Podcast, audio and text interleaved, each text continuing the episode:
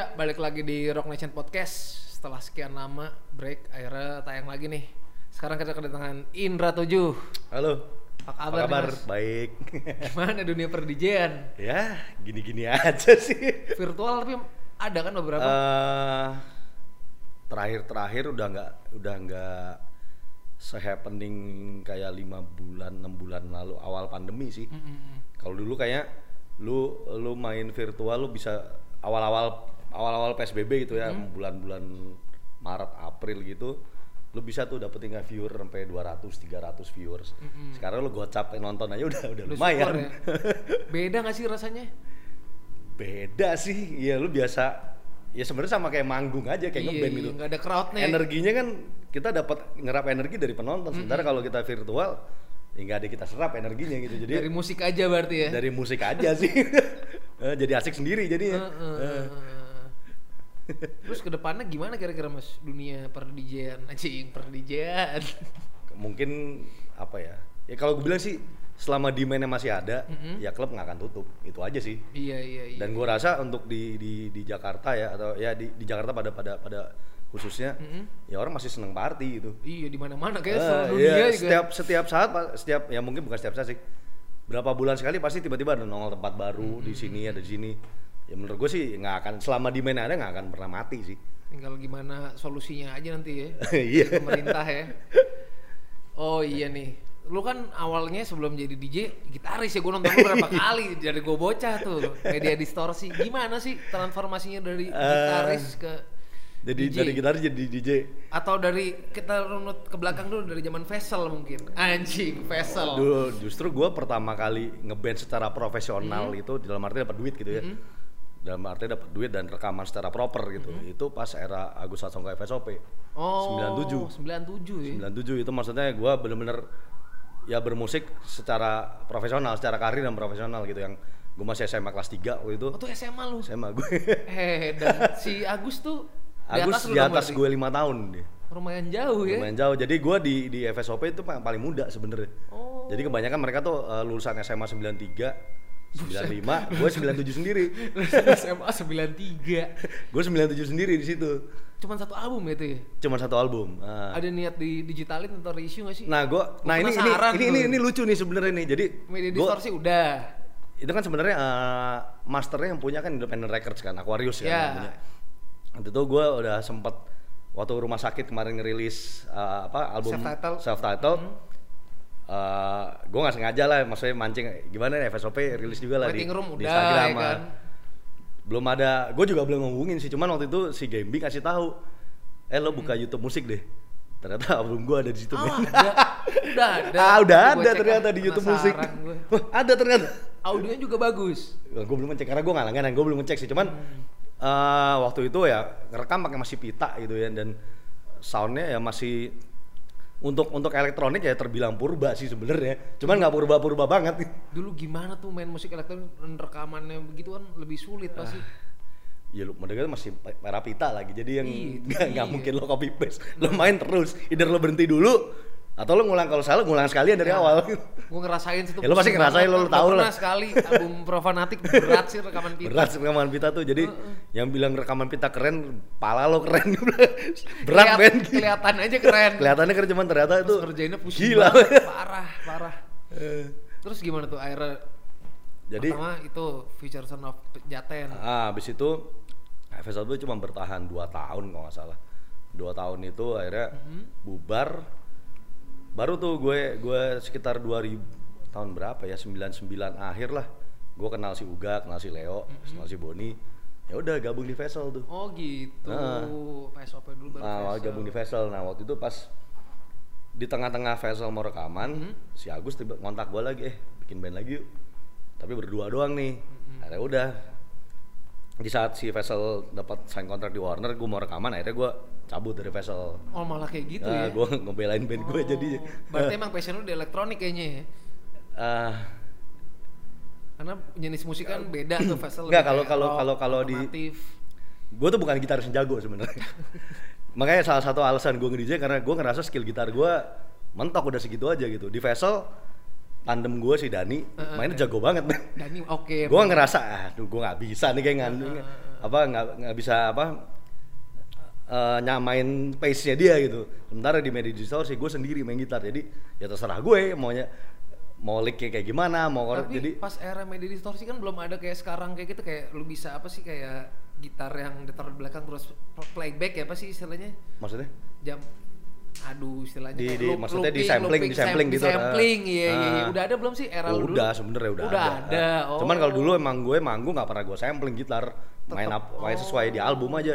Jadi kalau misalnya ada dua gitar gue pakai additional biasanya. oh gitu Ah. gue belum pernah sih lihat media distorsi pakai dua gitar Emang nggak emang kalau di album itu memang konsepnya satu gitar gue. Hmm. Kalau di FSOP konsep dua gitar. Makanya kalau Oh. kalau manggung gue biasa pakai additional satu additional masih lagi. ingat gak terakhir main sama media distorsi kapan Ingat di mana eh, waktu itu ada acara namanya Reflect Electronic Dance Music Award di Ancol. Tapi gue lupa tahun berapa itu sekitar 2010 apa 9 gitu. Terakhir itu terakhir gue main tuh. Habis itu udah bubar. Bubar udah. Nggak Dia sebenarnya nggak bubar-bubar juga sih Nil. Nggak pernah ada kata bubar sih sebenarnya. Cuman memang ya di di saat itu Agus sudah milih jalannya sendiri Hmm. dan gue ngerasa juga udah ya nggak bisa nggak bisa diterusin aja nih untuk berdua. Kalaupun diterusin ya gue yang nerusin sendiri. Ada nggak tuh kemungkinan? ah kayaknya sih bakal ada sih karena kebetulan kan yang album gue kemarin Baru reissue di uh, ratio sama Anoa di digital Anoa Records jadi dari Anoa sendiri juga kemarin sempat ada wacana ya minimal bikin satu single lah Mm-mm. nah itu lagi lagi gue kerjain sih Wah, gue tunggu sih. Kira-kira kapan tuh rilis? belum tahu ya kalau cuma satu doang bisa lah Ah, bisa lah. kalau album kayaknya ntar dulu deh Eh, single aja zaman sekarang Single, kan single. emang kayak begitu. Hmm. Penting ada aja. ini ada aja Nah, kalau ngomongin perkembangan musik elektronik dari awal lu dulu sampai sekarang perkembangannya gimana tuh, Mas? wah perkembangan sih Dari lumayan. zamannya manggung orang pakai bawa, bawa CPU zaman dulu kalau manggung tuh gue liat lu mobil derek terus apa lagi sih? Eh, techno sheet Kalau sekarang gue ngelihatnya lu ini ya maksudnya dari segi eh, informasi dan apa pun itu lu udah gampang banget sekarang. Lu bisa ya banyak justru sekarang analoginya zaman kita dulu pasti kan ditanya lo mau mau udah gede mau jadi apa gitu. Gue mau ngeband. Kalau sekarang lo mau mau jadi apa? Gue mau nge DJ iya sih bener ya. Banyak banget Iya. sekarang. Lu tiap hari Sepupu- ada aja sep- DJ baru nongol. sepupu gue kayak gitu dia kayak gitu maksudnya Jadi ya. apa ya? DJ. lo informasi lo sekarang informasi lo bisa dari YouTube dari mana-mana. Dan ya DJ tuh udah udah bukan kalau eh, udah bukan apa ya dia udah bukan sesuatu yang ada di garis pinggir lagi sekarang. Udah udah bagian part part dari industrinya gitu sampai ada acara-acara emang khusus dan Heeh. acaranya gede lagi kan buat kayak gitu, musik-musik ref-ref gitu Iya, jadi gue sih ngeliatnya sekarang ya lumayan inilah, lumayan perkembangannya jauh banget sih dari mulai era 90-an akhir sampai sekarang 2020. Ya lu sekarang mau mau mau mau beli alat gampang. Lu mau rekaman, lu nggak harus ke studio, lu bisa di Iya, rumah. di rumah. Lu beli software segala macam, lu sekarang bisa pro- pakai pita Iya, lu apa sekarang segala- apa-apa lu bisa lu bisa lu kerjain sendiri, lu nggak ngerti apa lu tinggal buka YouTube, nonton tutorial, itu bisa dikerjain sendiri sekarang semua. zaman dulu mixing mastering tuh mahal banget dan harus tempat Mahal lain ya gila. kan? Sekarang lu bisa sendiri, men. Iya, iya, iya, iya, iya. Nah, kalau band lokal atau grup elektronik lokal yang lo rekomendasiin apa nih? Ah, elektronik lokal baru-baru. yang, yang baru-baru. Oh, apa ya? Asam sih salah satunya sih gue keren. suka banget sih sama sama sama band itu mereka tuh elektronik tapi spiritnya heavy metal gitu. gue Nah, suka bener, banget tuh yang kayak gitu-gitu. bener, jadi bener. jadi kayak apa sih? Paradoks itu buat gue. Dan gelap. Dan gelap gitu. Maksudnya ya elektronik tuh nggak harus terlihat fancy atau hype gitu. Ini justru kebalikannya gitu. Lu iya, antitesisnya ya. antitesisnya nih jadi Heeh. ini. Lu main musik yang menurut orang wah ini musik dugem nih tapi lu kalau ngeliat dandannya anak metal juga nih ternyata. Iya, iya Heeh. benar benar benar. Setelah setelah lu dia Dia tuh yang yang na- deh. tampil metal gitu outfitnya. Terus ada satu lagi dia Logic Loss juga itu dia salah satu new breed yang menurut gua Logic Loss gue baru denger nama gila belum tuh denger bagus banget. Di suka Spotify banget. ada. Ada di Spotify. Nanti gue cek ah. eh di. Bandcamp, di Bandcamp sih ya, pasti ada Lo- sih. Logic Loss. Logic Loss lo harus dengerin sih. Penasaran gue. Terus bedanya ini mas, DJ sama selector kan ba- banyak yang nggak tahu tuh kayak istilah artis dan selebritis atau anarkis dengan vandalis kan suka kebolak balik Iya, iya, iya. orang ya kan. Sebenarnya sih gak ada bedanya sih Nil, karena DJ Udah pasti selektor apa gimana? DJ itu juga ya selector kan artinya lu memilih kan. Lu sebagai DJ main juga pasti lu akan memilih lagu gitu. Cuman kalau menurut gue DJ yang baik itu ya DJ yang nge-mix sih sebenarnya. Lu lu lu lu memposisikan diri lu sekarang sebagai apa dulu nih kalau main. gitu. Kalau gue sebagai Indra Tujuh sebagai DJ techno ya berarti gue harus main sesuai dengan kaidah perdijian yang baik dan benar gitu. Dalam artinya lo main di mix. Iya, gue cuma terakhir nonton nonton lo di Rota Studio ya tempat Ah. Leo ya. Perpindahannya halus banget gitu. Kalau gue yang main mah udah belepetan. ya belajar sih sebenarnya. Nah, lu belajar gimana sih? Bisa akhirnya gimana tuh dari gitar lu belajar jadi Nah, DJ? jadi waktu itu waktu itu gue pernah ke acara eh, tahun 90-an akhir lah 99 ya 9998 gitu. Gue ke parkit waktu itu di White Hasim. parkit. Waktu itu Anton baru eh Anton bikin di Janton itu Anton Wiryono bikin party di parkit. Nah, itu gue kayak kayak turning point gue sebenarnya di situ sih. Ngeliat event itu Anjing, ini keren ya. Gue pengen jadi DJ akhirnya jadi kayak gitu sih. Akhirnya nyoba-nyoba sendiri di rumah apa? Enggak, gue sempat sempat sempat belajar sih waktu itu. Jadi ada ada sekolah DJ waktu itu eh, IDGS namanya di di Cisanggiri belakang Santa. Gue sempat belajar tiga bulan lah di situ. Habis itu ya akhirnya belajar sendiri. Otodidak ya. Nggak otodidak juga sih. Jadi gue memang eh, apa sempat belajar lah teori-teori eh, DJ yang bener gimana, mixing yang bener gimana, sempat belajar sih. Tapi kan DJ lebih sulit daripada lu jadi pemain musik konvensional kayak gitar atau apa pada era lu ya. Lu nanya kan gampang kan kayak gitaris. Ma- maksudnya gimana? Susah gimana nih? Teknik-tekniknya kan sedikit maksudnya populasinya pada saat itu. Iya sih. Iya kan kalau gitaris kan lu Iya lo ibaratnya lo keluar rumah dikit buka pintu ini ada. tangga lo main gitar. Eh, eh, ajarin gua kunci ini dong lagu ini kalau DJ kan rada susah yang punya alat. nah makanya gue banyak. dulu dulu karena waktu itu gue belum punya alat jadi ya eh, gue eh, cara gue nguliknya jadi kadang-kadang gue suka nyewa si studionya di luar jam kelas gue. Oh gitu. Studio gue sewa studio gue belajar sendiri gitu jadinya. Eh. Nah, bed- sekarang kan zaman udah di- makin digital nih ya. Mhm. Bedanya apa sih kalau lu main pakai plat terus ke era si DJ sampai akhirnya sekarang udah cuman tinggal colok aja gitu. Lebih gampang aja sih sebenarnya sih lebih ringkas lah. Lebih ringkas. Lebih lu lebih ringkas. nyaman lebih nyaman yang mana? ya gue gua tidak anti teknologi gitu maksudnya dan gue juga bukan DJ yang purist gitu yang wah lo harus final all the way ya final sampai mampus nggak gitu juga sih ya teknologi diciptakan untuk lo gunakan gitu Iya. jadi ya gue sudah mengalami lah segala zaman Iya, dari, dari eranya era vinyl era CD era pakai controller sampai sekarang era USB gue ya sekarang pakai USB udah makin banyak eh makin sedikit gitu Makin- ya. Gua dari makin- tadinya banyak banget yang di dari yang jadi emang emang bener nih jadi lo mulai dari lo bawa bawa kadang-kadang lo harus bawa bawa bawa troli gitu yang Eh, berapa puluh plat buat 60 setlist tiga plat jam. lah, nah, 80 lah kalau lo maman lo bawa dari rumah. Itu buat setlist berapa jam tuh? Dua jam palingan dulu. Dua jam, Dua jam bawa 80. 80 Eh, Ya walaupun nggak nggak semuanya bakal dimainin sih, Eh, cuman ya lo bawa jaga-jaga aja. gitu. jaga. Nah terus mulai masuk era CD udah lumayan entengan nih bawanya nih. Iya, gampang. Bawa Kita CD bisa case. lagi. Iya bisa ini akhirnya masuk ke era laptop lebih enak lagi ternyata. Wah gampang nih. Sekarang lebih mak- makin makin lama makin mesti makin ringkas. Lu cuma Iya. tinggal bawa U- bawa flash sama bawa headphone lu sekarang. Segampang itu ya. Segampang itu. Bayaran juga tetap sama ya. Bayaran sama. enak, enak, enak, enak, enak. Nah, terakhir kalau lu nge-DJ di event gede gitu pakai vinyl tuh kapan, Aduh, Mas? terakhir gua nge-DJ pakai vinyl itu di aduh apa sih nama klubnya? Oh, di Blowfish. Di Blowfish. Di Blowfish tapi gue lupa tahunnya sekitar 2-3 tahun lalu lah. Oh, masih 2 3 tahun Ah. lalu.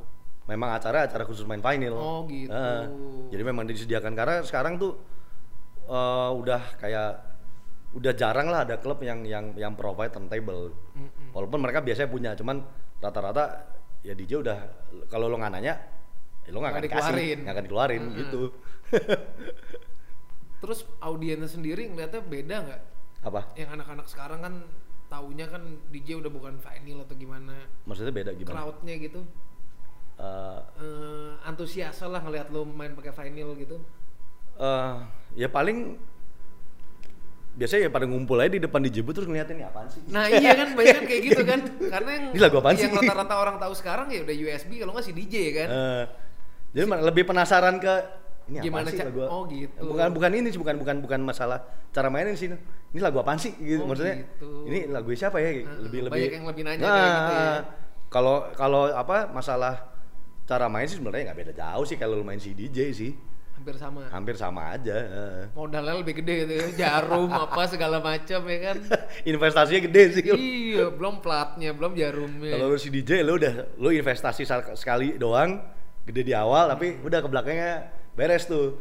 Beda kan kalau kita main turntable gitu ya lu nggak akan ada kata raja terakhir sih. Kalau main final gitu pasti. Nggak ada habis ada ya nggak ada habis ya udah. Berarti lu apa ya sikatnya sekarang ya? Apa? yang disediain gitu misalnya ada cuman USB atau vinyl juga? Ya rata-rata sih sekarang udah USB semua sih jadi ya USB, udah. ya. pasti gua bawa USB sih udah. Heeh. ringkas kayak yang terakhir gue nonton lu di mana ya? Yang lu pakai USB yang sama Om Leo juga tuh. Oh di ini di Sukabumi. Suka bumi udah. Gue pikir bawanya banyak cuman anjing cuma Eh, gitu doang teknologi tuh harus dipakai lagi. Iya bener bener bener. Kalau nggak kita bisa punah kayak kalau nggak bisa dinosaurus punah men. Nah ngomongin aduh kesemutan gini anjing udah tua. Nah lu sebelum asam kayaknya kan lu doang nih yang di klub nge DJ pakai kaosnya kaos band gitu kaos metal. Itu kenapa sih mas? Dan hampir setiap, Ya, karena baju gue itu doang Nil di rumah. Oh gitu? Iya maksudnya ya gua apa dari awal lu main rata-rata elektronik apalah lu paham bajunya pada baju baju eranya. baju baju butik gitu ya. Meja apa gitu. Gak ada sih gue emang emang baju gue di rumah ya ibaratnya baju tidur gue baju band gitu.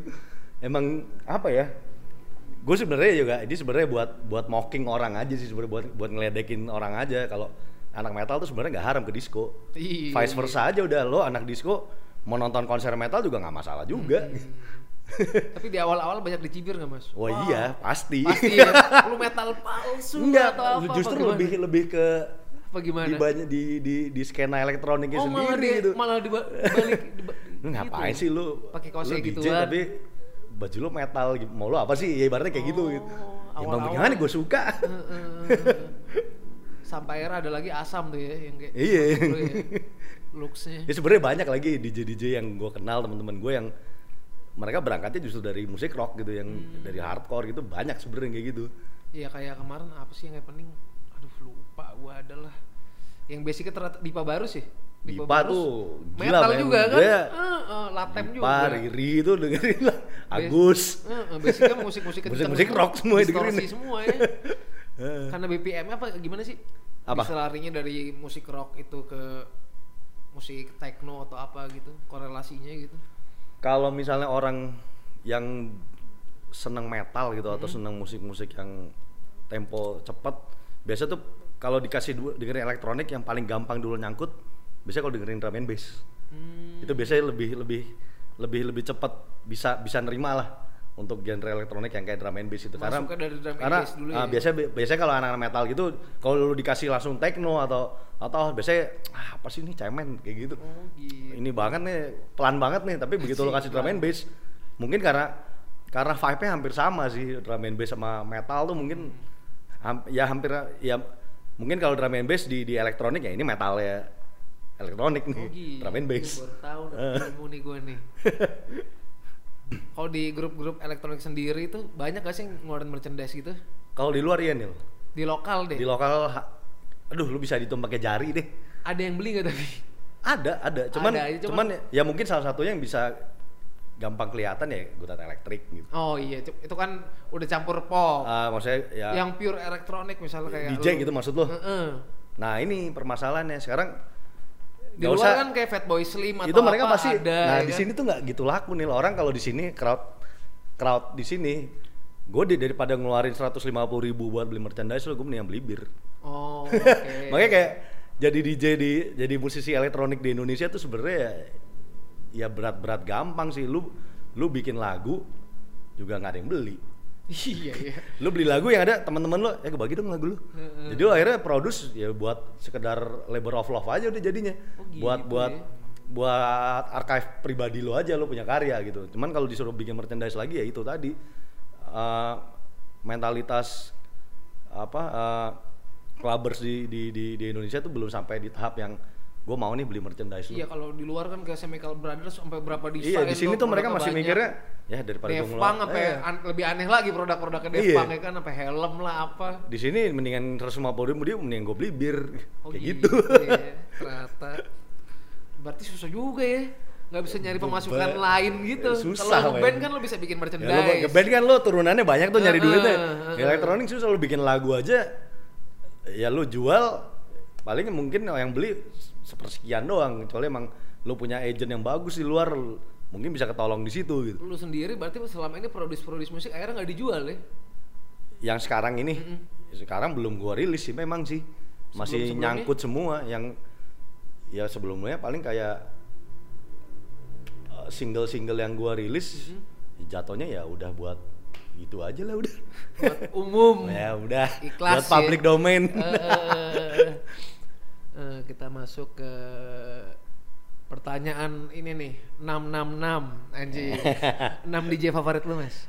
6 DJ favorit gue yang pasti nomor satu DJ Sasha sih karena gue apa ya eh, bisa bisa main di musik yang gue mainin sekarang itu salah satunya gara-gara si DJ Sasha itu. DJ Sasha. Dan gue namain anak gue dari panggilan tuh dari situ ya? DJ Sasha. Itu orang mana? Gue nggak tahu gue orang Inggris dia. Oh. Nah, Sasha terus ada Diquit juga masuk ke salah satu DJ favorit gue. Siapa? Dick John Diquit gue tau nama doang. John Diquit ada. Gue kayak gini kayak gini masih buta gue Terus ada uh, si ya itu Fatboy Slim Norman Cook. iya itu. Wah itu gue Eh, nonton live-nya gila nih orang ternyata bisa main mainnya tuh range-nya luas banget lu bisa ke mana-mana tengah-tengah set lu mainin lagu band tuh bisa. Oh dia sampai sealus itu ya? Soal dan crowd lu gua di sini gitu misalnya gue main di klub gue main lagu band sambitin gue oh kayak gitu. Dia main lagu band eh, ada tepuk tangan nonton band di mana lu Fatboy Slim? Gue nonton di Pullman waktu itu di Central Park 2014 Oh ingat ingat ingat Bad ingat Boy ingat Slim. ingat. Iya, iya, iya, sempet ke sini Ah. Boy Slim. Gua nggak bisa nonton. Masih zamannya kerja dulu. Eh berapa tadi? Tiga ya? tiga. Empat siapa ya? Empat. Lokal mungkin lokal Anton sih udah pasti sih. Anton, ya. Gara-gara dia sih gue nge DJ sebenarnya. gara-gara nonton dia tuh Gara-gara ya. dia tuh. Kelima eh siapa ya DJ lokal? Oh ya si Adam lah salah satu favorit gue tuh. Oh, Adam salah ya. satu platform itu mungkin ya mungkin salah satu DJ IBM yang duluan di sini mungkin dia kali. dia emang terlalu maju buat terlalu dari maju zamannya selalu Terlalu ya one step ahead Eh, dari zaman LFM ya kan lu kalau misalnya punya apa eh, ensiklopedia musik berjalan untuk kayak lagu-lagu secara umum lu punya David Harrigan gitu. Kalau untuk metal-metal lu punya Adam lu. Iya, Adam apa aja. apa aja dia. Heeh. Hip hop didengerin juga gitu. sampai band-band underrated black metal death metal Kayak gitu gue kadang-kadang kan suka dia dapet referensi lu dengerin deh ini nih. Oh iya asik juga ya. masih digging gitu sampai sekarang masih ngerti lah dia Eh, satu lagi siapa ya? Duh banyak nih Ada satu sih Max Cooper tuh. Max Cooper. Ada orang-orang gue lupa orang Jerman apa ya. Dia tuh sebenarnya profesor ngajar. Dia pro- profesor apa ya? Gue lupa profesor fisika apa kimia tapi paginya ngajar malamnya di klub. Mainnya di klub. Mainnya di klub. Eh malamnya main di klub. Dan musiknya tuh gila men yang Udah kusut kusut. Belum tua tua banget sih. Cuman musiknya profesor ya? profesor. Lu nggak ada pikiran bikin album kayak Adam gitu yang kayak komp- band-band Wah, apa di men, itu- itu- susah banget ya. itu Gua kan aja nggak- aja ngerjainnya lama gua kan nggak gitu ngerti tekniknya nih. Nah, itu susah nil itu. Itu susah ya Aduh, proyek susah lama banget. tuh ya. Karena itu kan lo lo lo menggabungkan dari yang semua dikerjakan secara analog terus lo harus bawa ke digital semua itu dan iya kalau nyanyi ada yang bener segala macam lo, lo semua kan by by by program gitu. Lo nggak bisa ya lo bisa cuman susah lah untuk ngikutin semua yang dikerjakan secara manual gitu. Dan menurut gua tuh itu susah sih ngerjain Ibarat- yang dikerjain Adam kemarin tuh yang gitu ya. di construction itu apa jangan-jangan dia orang pertama di Indonesia yang bikin kayak gitu? Apa sebelumnya ada lagi sebelum dia nge-remix bener-bener lagu-lagu band lokal gitu? Ada nggak sih sebelum Adam? Ya kalau nge-remix band lokal ada tapi ya. kayak- dijadiin album gitu kayak Adam di, di compile ya gitu. itu. Contohnya mungkin ya kompilasi eh, lagu-lagu kota mungkin. Oh iya zaman dulu itu ya, udah Kus- mereka udah Kus duluan plus ya. remix. Ya apa lo?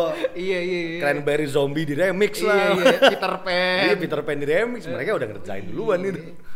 Band-band dan itu gampang kan itu nih justru Lebih nih gampang. lebih gampang itu. Lo bikin beatnya udah lo nggak udah nggak susah lah lo tinggal mainnya nada apa lo udah kalau ini kan lo udah yang dikerjain Adam itu musiknya udah Raja Singa bandnya ya kan jiwo lah segala Iya, macam Wah, Jiwo, gila nih menurut gue nih gue kayak nggak sanggup sih kerjain ini Gila, Adam memang beyond Nah tadi kan DJ, kalau enam gitaris favorit lu sebagai mantan gitaris. Aduh, enam gitaris gue ya. Gitaris, gitaris. Mick Mars sih gue nomor satu. Mars ya masih ya. Mick Mars tuh, Tuhan gue tuh kalau main gitar. Walaupun sebenarnya gak jago-jago banget buat gue, cuman ya bukan buat gue, maksudnya buat kalangan gitaris mungkin dia biasa aja sih. Tapi Dia punya kayak ikonik gitu ya. Iya, ya karena dia di pendiem segala macem. Ya, udah ya, ya. Nicky Six kan rusuh tuh. dia kayaknya Dia lebih dia kayak sebagai apa ya penyeimbang lah gitu. Mick Mars, terus siapa lagi ya? eh gue nggak suka sih gitaris yang terlalu jago-jago banget itu yang yang apa terlalu skill gitu malah gue nggak terlalu doyan sih. Lebih ke riff sama songwriting ya, kali ya. Scott Ian tuh gue Scott Ian. gue suka. Gua- itu salah satu dewa ritem gue tuh.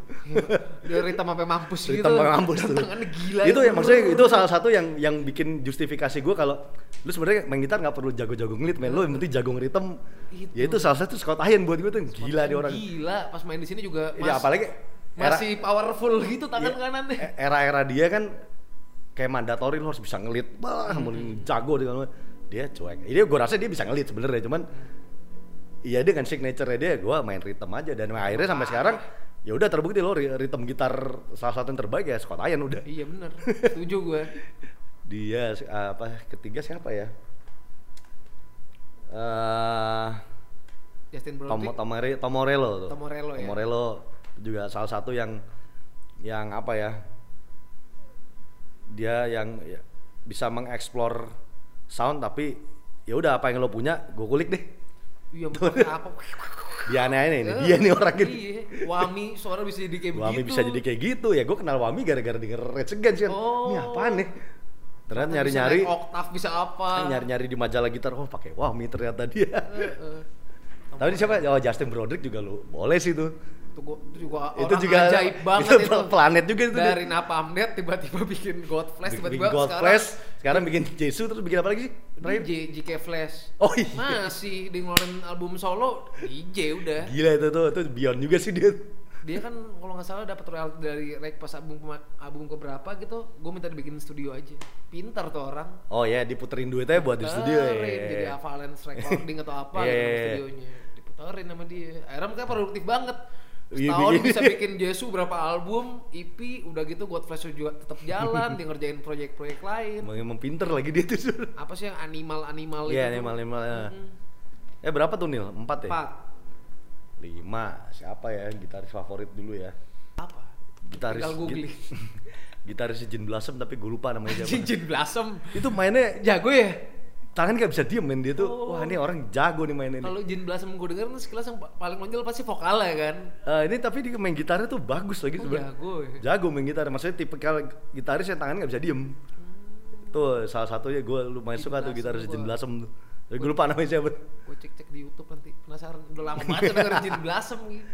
Lokal ya, satu lagi lokal. Ya kalau nggak siapa lokal ya? luar lah bebas. Lokal siapa sih ya? Nanya anaknya gitu. siapa ya gitaris lokal banyak sih. Aduh, siapa ya? Hah? West Borland. West Borland. Itu mah kamu West Borland. Dia West Borland nggak mungkin sih kayaknya. Aduh, siapa ini leh? Serah lo deh. Ya jangan terserah gua dong. Gue bingung beneran siapa ya? luar gitu juga apa-apa. Siapa tuh lagi luar ya? Mungkin kita harus gitaris indies aja. Siapa siapa? Gitaris gitaris band-band indies atau alternatif gitu. Alternatif. Kan lu juga into sama musik kayak gitu Iya, gue dengerin juga sih alternatif sih. Si Aduh, siapa sih namanya tuh? Bernard Summer. Oh, ini. Siapa gitaris Sweat yang pertama? Bernard Butler. Iya, Bernard Butler. Itu bener tuh. Akhirnya dipecat. Eh. itu itu itu itu lumayan lumayan di zaman itu ini aneh juga nih mainnya nih. Dia Gelap main, lagi dia album. Dia main nggak pernah main chord kan, selalu Heeh. mainnya petikan dari Heeh. awal sampai habis. Iya, sampai album apa Dogman Star ya. Sampai Dogman Star ya akhirnya penggantinya Richard Ox mainnya kayak gitu juga, itu sama. Iya, kayak nggak Soundnya sama, stylenya sama. Kayak lo harus ngikutin gitaris sebelumnya nih di band ini ya. Dan kalau nggak salah emang dia ngefans berat sih sama si Oh, Richard Ox kan gitu. masuk Sweat umur 17 kalau nggak salah tuh. Kayak Frusciante berarti ya. Iya masih emang dia ngefans banget. banget Sweat. Kayaknya memang dia dia fans berat si Butler kayaknya ya. Butler emang gila Makanya soundnya sama, cara mainnya sama, Iya, gitarnya kayak- sama. Kayak nggak ada nggak kedengeran kayak di band ganti gitaris gitu. Nah, kayak nggak kedengeran begitu lo denger coming up, Iya kayak Sama gitaris aja udah. sama, moodnya Heeh. hampir sama. moodnya sama, soundnya sama. Bedanya si Butler gelap. ya lo coming dia. up udah ceria aja sih. Lo dengerin self title sama Dogmaster kan gila tuh suntik-suntik banget lagunya kan. Iya. Covernya juga begitu. Gila covernya. eh. Teler. Nah, enam album favorit tuh deh mas. Bebas nih genrenya, all Enam, enam genre. album favorit. Gak usah elektronik udah bebas lah campur. Yang pasti sih yang gue dengerin dari kecil kali ya, yang maksudnya yang yang yang yang yang bikin turning point gue sampai suka rock itu mungkin eh, yang pertama Appetite for Destruction sih GNR. dan itu salah satu album Mawar. itu salah satu album yang bikin gue "Ah, anjing nih gue harus ngeband nih. Gara-gara itu tuh ya. gara-gara Appetite karena gue ke rumah saudara gue kakak sepupu gue dia- punya apa rak kaset gitu kan. Yang dilihat di depan kan covernya kan salib gitu kan. Terus sepupu gue muslim kan. Wah apa nih salib? Ada koraknya lagi. eh. harus gue ya gue minta ibu gue gue masih kelas 3 SD waktu itu. Gue minta ibu gue beliin lah. Udah beliin ya. Itu kaset sampai tiap hari lah gue puter gitu. Sampai akhirnya suatu ketika ibu gue nggak sengaja buka. Itu di dalam cover kan ada yang yang artwork yang cewek diperkosa robot tuh Iya, iya, digunting main sama ibu gue Digu. digunting ah gue marah kan minta beli lagi dibeliin lagi digunting lagi Bagian itunya doang tapi ya. doang Bagian itunya doang. Terus. Distraction. kedua Motley Crue Dr. Feel, Dr. Feel Good Dokter Feelgood. Dr. Feel Good gue banyak era glam rock sih karena besar ya gue Nah gue tuh gue nggak nyentuh glam rock kalau gue. gue besar di era itu sih 80 90 jadi ya apa yang alternatif gitu kalau era gue tuh. kalau alternatif berarti 90-an ya Iya, oh ya Kan gue 87 lah ya. Jadi otomatis era glam gue masih kecil banget.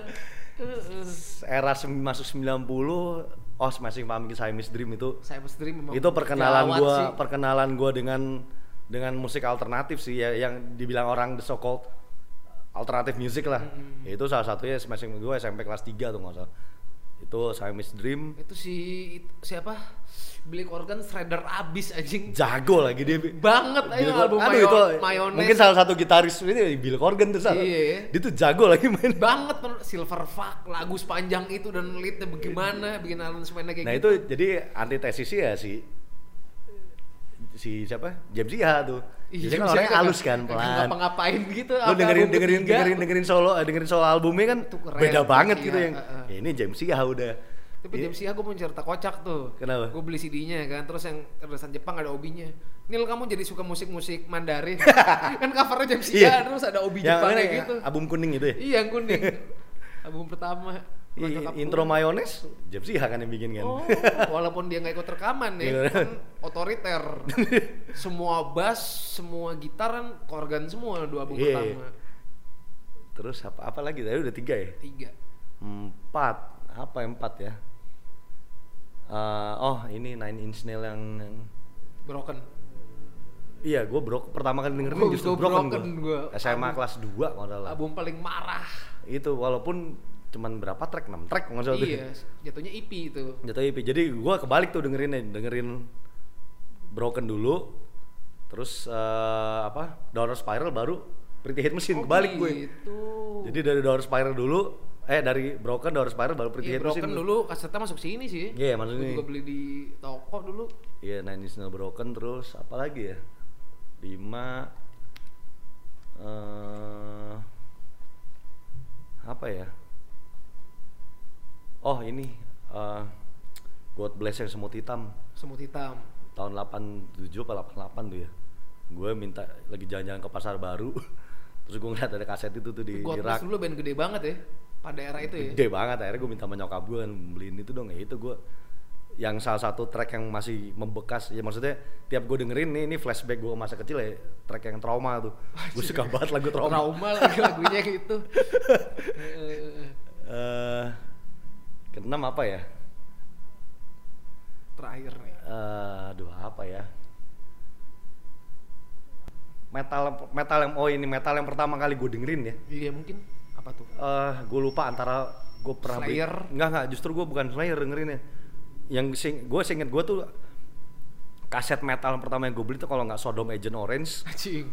Overkill yang taking over antara dua itu tuh. Gue lupa tapi mana duluan yang gue beli. Eh, Agent Orange gawat sih. Jerman Trash tuh emang kasar beda sama US. dan gue masih inget beli itu di mana kaset itu gue beli di supermarket Santa men itu zaman dulu masih ada toko kaset itu Oh. gue beli Sodom Agent Orange tuh di situ tuh Segam. ini apa nih Gak Nama tahu kan bandnya Sodom. namanya so untung nyokap gue gak nanya nih apaan nih band namanya Sodom Agent Orange. wah covernya orange itu kan orang lagi nem apa lagi megang senjata, gitu Tapi album terbaiknya menurut gua ya itu. Sodom. Sodom Agent Agent. Ya pokoknya gue lupa. Gue antara beli Agent Orange dulu apa Overkill dulu. Nah Overkill pun yang gue yang menurut Pasti gue paling cover. justru covernya biasa. Oh biasa aja Covernya orang cuman orang bebaris lagi pegang senapan nih apaan sih menurut gue cuman udah lo beli aja deh. Dan ternyata satu album itu Taking Over tuh salah satu album trash terbaik buat gue sih. Bukan yang kayak Big Four ya lu emang. Ah, gitu gue agak telat malah denger dengerin nih Oh, malah Sodom duluan baru Big gue kayak kayak dengerin Metallica aja tuh baru gue dengerin sih Kill Em All masih SD cuman baru tuh ke- keputus tuh baru dengerin lagi mau SMA justru SMP kelas 3 lah Oh gitu. Ah, Megadeth, eh Slayer gue baru denger malah SMA. Lama juga. Jedanya lama ya, jadi gue zaman SD SMP justru ya banyakannya dengerinnya glam rock, hard rock dengerin ya. Emang eranya sih. ya. Hmm. Lu, Boni itu ya. Makanya masuk SMA dengerinnya ya 90s tuh, mulai musik 90s. Justru mulai kayak dengerin black metal kayak gitu-gitu ya udah mau SMA atau mau deket-deket lulus SMA gue baru baru mulai ngulik sebenarnya. Tapi band udah pas jalan tuh ya. Apa? Pas VSOP jalan ya. Udah. Ah. Nah kan ke sini sama anak nih. Ah. Gue sering lihat video-videonya si anak lo nih. Dia passion passionate banget sama musik ya dari drum, Ah. DJ apa segala macam itu dari, lu Gue- apa, organik aja apa emang lu lu push gitu sih? Lu harus denger ini, lu harus gini. Ah, apa, ini- ngalir aja gitu. ya mungkin impian semua bapak yang seneng musik kali ya punya anak yang emang doyan musik jadi begitu anak gue lahir gue emang pengen punya anak cowok kan dari dulu begitu anak gue lahir cowok oh, seneng lah. Wah cowok nih. Cuman ya gitu. Ya kalau gue bilang sih secara organik sih dia seneng. Karena mungkin Dari kecil udah diajak acara metal dari gitu. kecil gue gue tiap soalnya tiap tiap kalau satu minggu kan suka suka apa de- dengerin vinyl dengerin Heeh. lagu lah gitu. Atau main-main main synthesizer. Nah dia udah dari kecil mungkin kayak merhatiin gitu. Sampai akhirnya dia umur tiga tahun sama 4 tahun dia udah bisa ngomong lah waktu itu minta keyboard dong keyboard ya. minta keyboard ya udah gue beliin ya maksudnya ini agak-agak aneh juga sih Ih, anak gue biasanya kan umur segitu mintanya mainan. Nah, anak gue tuh doyan mobil-mobilan. mainan. Mainannya dia keyboard. anak gue tuh pernah nggak pernah suka mainan dari bukan nggak pernah suka nggak pernah minta dari dulu jadi kan misalnya ke mall nih ke mall gitu lewatin toko mainan gitu biasanya kan kalau ada anak kecil yang wah Iya. tantrum gitu minta mainan anak gue mah lewat aja udah sampai kadang-kadang gue harus nanya lu nggak mau beli mainan apa kek gue beliin Enggak ah, tapi begitu lewat toko musik atau toko CD gitu Lama tuh. elok udah lama udah Enak. cobain Moga-moga kalau gue punya anak kayak gitu juga tuh. Terus ya, akhirnya- jadiin. dia di di di di sampai dia di tahap yang umur berapa ya kamu ya enam tahun apa ya dia SD apa eh, umur kelima gitu kamu mau jadi apa gue tanya gitu kan gue pengen main band. Dulu kan Oh, ya anak-anak udah. biasa pilot, polisi atau pegawai negeri atau dokter. dia- dia- anak main band aja. iya gue aku pengen main band oh ya udah makanya dari situ Lu sering ngajak acara baru apa gimana? ba- ya maksudnya pelan pelan ya gue ajak maksudnya eh, ke ke subculture-nya gue kenalin juga lah gitu Gua- jadi ibaratnya sekarang teman-teman gue ya teman-temannya dia juga Nongkrongnya bareng. nongkrongnya bareng ya maksudnya gua apa yang nggak dulu gua dapat dari orang tua gua Iya, kayak dulu ngeband pasti wah ngumpet-ngumpet ya. gua set deh gua boro-boro dulu boleh ngeband Oh, nggak boleh lu. nggak boleh gue bu. jadi bukan nggak bo- boleh sih gua bukan nggak boleh sih jadi gua pengen main musik gua bilang Tapi nggak boleh serius banget di Iya, situ. Sama kayak gua. keluarga gua nggak ada yang keluarga pemusik soalnya kan bukan lahir dari keluarga pemusik gua ya seneng musik tapi bukan main musik gitu jadi begitu gua dari SD kalau misalnya lu mungkin pernah ngalamin kalau kita ngisi buku diari kan gitu Iya. di SD cita-cita apa ada yang pilot lah presiden gue main band dari dulu pengen jadi musisi dari SD itu Heeh. makanya begitu gue bilang sama orang tua gue gue pengen main band nggak dikasih gue dulu Iya kalau gue cuma di support doang, cuman jangan sampai keterusan. Udahannya keterusan juga sih. Beneran. ya akhirnya sampai akhirnya gue bisa membuktikan gue bisa bikin album sekarang gue bisa hidup akhirnya udah di- dikasih nah itu yang gue nggak mau terapin ke anak gue sekarang ya gue pengen apa yang gua nggak bisa dapetin dulu ya lo ya, ini deh kalau emang lo serius mau mau hidup di musik ya lo harus serius sih Dia jangan passionnya lebih ke DJ apa drum atau sekarang sih lagi DJ sih. Ya teman dia dia drumnya tetap jalan sih. Maksudnya drum sama sama DJ sih dia balance lah. Tadi- Makanya gue bilang sama dia kalau emang lo mau niat main musik ya lo jangan setengah-setengah sih. Udah sekalian aja udah. Tadi katanya mau belajar scratching. Gila scratching. Ntar sekolahin ya scratching ya Udah berapa jarum jadi korban? Udah berapa ya nak? Tiga apa ya di rumah Jangan kamu putusin mulu, kamu patahin mulu Zaman dulu sih masih dia balita Eh. tuh Ya emang harus begitu sih ya. Ya maksudnya Enggak lu nggak bisa maksain anak Hmm, lu untuk ya kalau emang dia passion situ ya udahlah support aja udah Lu kepikiran gak sih bikin proyek apaan gitu masih Sasa? Nah, gue pernah kemarin lah baru berapa minggu lalu lah gue emang gue tuh lagi pengen bikin ada project lah antara gue dengan Adam tapi nanti gue mau bikin sendiri gitu. Hmm. Nah ini gue ada satu lagu masih rough gitu lah, gue minta dia isin piano sih, isin dong keyboardnya atau gimana lah. Mulai dari situ aja dulu sih gue. Hmm, dilibatin tuh ya anak lu ya. Ya biar dia ngerti, biar dia tahu lah proses recording Step-stepnya. step-stepnya itu seperti apa gitu. Hmm. Untung zaman udah gampang. Zaman udah gampang. Eh, eh. Salah tinggal ulang. Kalau udah enak tinggal paste paste paste paste paste. Gitu Control udah. V, control V, control V. Zaman dulu mah aduh. Nggak bisa lo, salah ulang dari awal. Gue pas liat foto rekaman pita ya tuh ngeliatin deg-degan. yang ngetek siapa deg-degan Pressure gua. lagi. Enggak masalah lu beli pitanya lu beli pita sendiri kan mahal kan itu. Mahal, mahal. Mahal gila. Zaman gua aja dulu 97 tuh kalau nggak salah 300 ribu. Gue empat setengah juta dua pita. 300 ribu kan tahun 97 kan mahal. Mahal banget. Dan itu gua belinya beli beli beli dari studio dangdut. Iya, makanya second. pita-pita tibanan gitu ya. Tiban belinya, beli beli dari studio dangdut itulah di di di di Gajah Mada. Sesulit itu ya. Sesulit dulu. itu zaman dulu gila. Tapi Future Turn of Pejaten tuh pada eranya tuh sesuatu yang baru gak sih? Kita balik lagi ke omongan. Untuk di Indonesia mungkin iya karena waktu itu nggak ada yang bawain elektronik dalam konsep secara live band gitu. Mm-mm. Heeh. Dan waktu itu memang Setelah era Faris RM kali ya.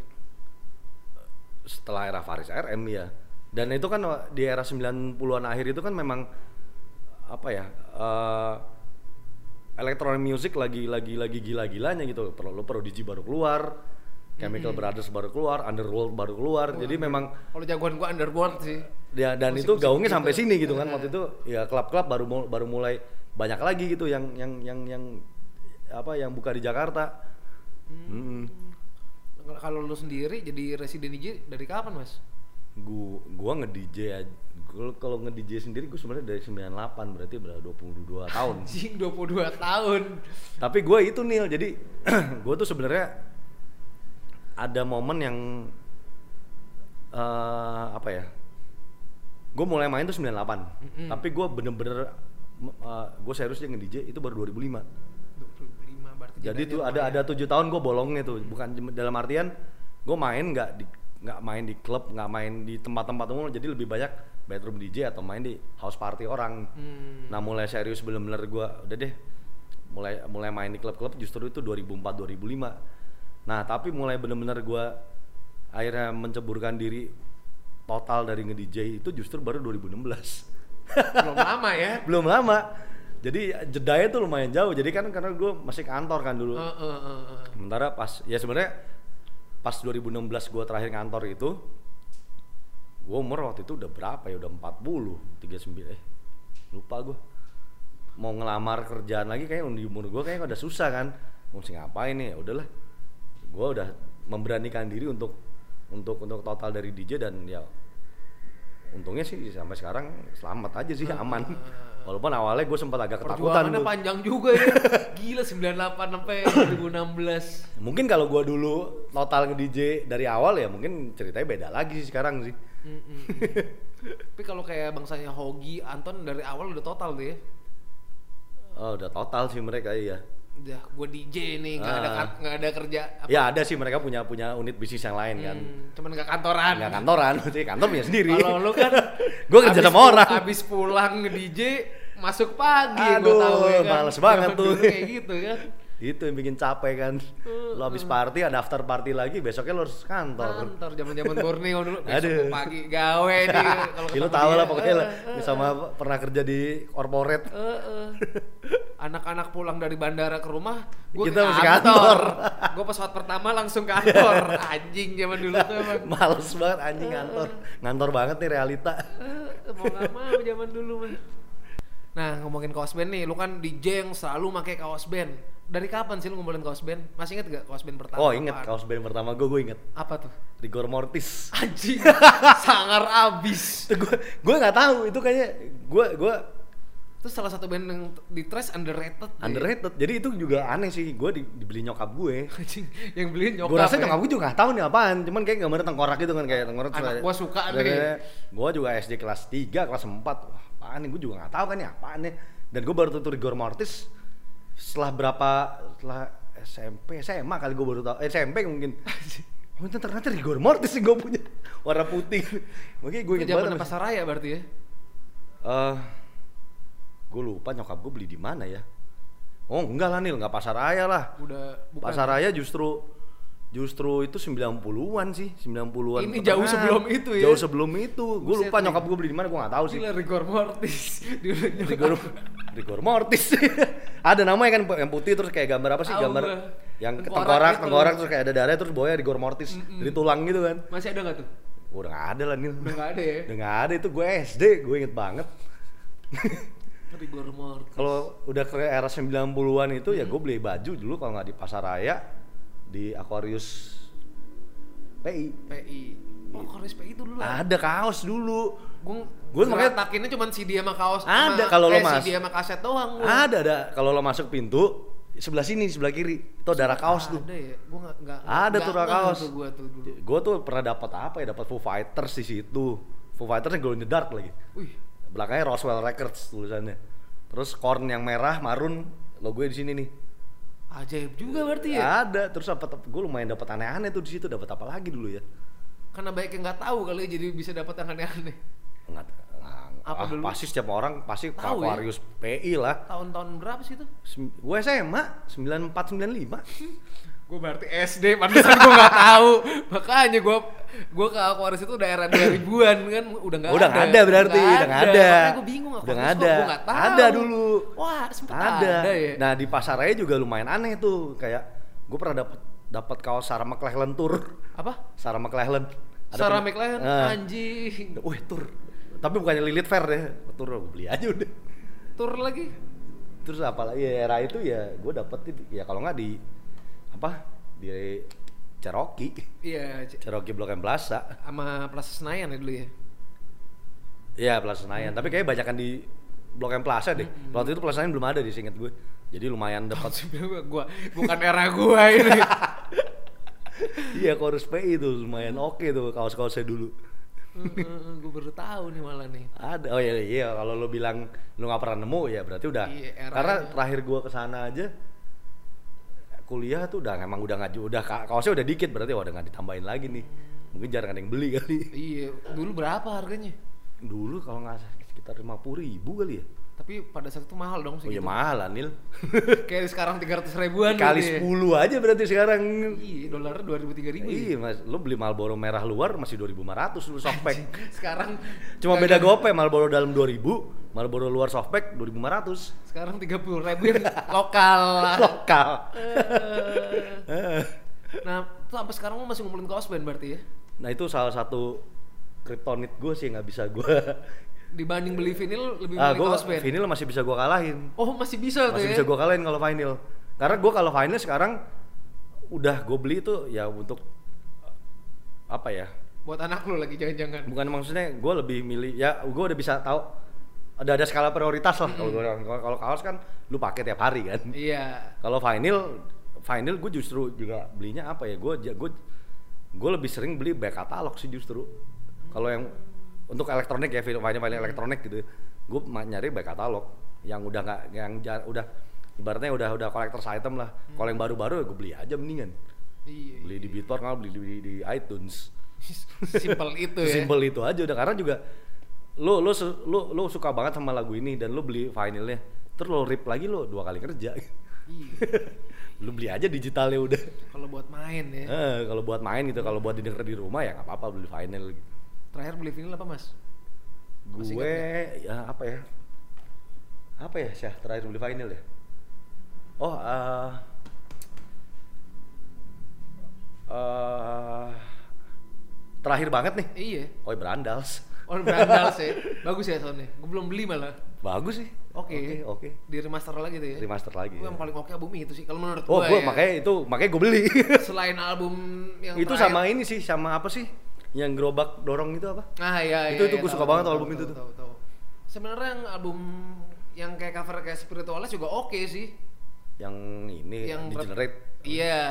yang mu- musiknya udah primal scream gitu Nah. itu juga oke sih Kayak exterminator gitu ya kan. Cuman itu terlalu segmented mungkin ya. Eh, loncatnya jauh sih iya, mungkin. loncatnya jauh banget. ya kalau gue sih nggak masalah gue seneng seneng aja gitu gue juga seneng-seneng aja, cuman buat kalau pada orang yang umumnya iya pada pasti kaget sih pasti. ini apaan nih tiba-tiba terlalu advance gitu perpindahannya Produsernya juga Iup ya kan. nah itu final terakhir gue beli berandal sih Berandal sih. Kalau kaos band terakhir beli apa? Masih ingat nggak? apa ya kaos band ya aduh gue lupa lagi mau dari monolith sih udah pasti sih tapi gue lupa Monolith ya. gue lupa apa Seberapa sering sih mas lu beli kaos band? hampir tiap bulan nih Hampir tiap bulan ya. Ah, buset udah kayak masuk ya masuk apa, Apalagi- prioritas kebutuhan primer ya. apalagi kok ada men es ada ini nih kaos baru Bawa dulu aja. Bawain dulu Nanti tinggal transfer. Ntar aja gampang bayar ya udah siap nah gitu sekarang gue mesti beli dua sekarang kaos nih Kenapa tuh? eh, satu buat dia. Buat anak lu ya. jadi belinya dam ada saus eh saus lagi. Saus. ada ada size M nggak? Ya ntar gue cariin. Oh ada nih. Ya udah gue beli satu deh. Jadi sekarang belinya udah dua satu. Tapi lama-lama juga kaos lu bakal bakal dipakai anak lu. ya paling. Sebentar lagi nyuruh. Ini udah M sekarang pakai. Gue Lu L. pakai- Pakai kaos dead spiritual healing anak umur segini. Anak sumurnya tanya tahu dead siapa? Cak school dinner. Udah aman? Yuk kita milih kaos. Yuk. Udah udah dapat pilihan belum? belum belum beli Kita juga langsung ke belum gudang aja.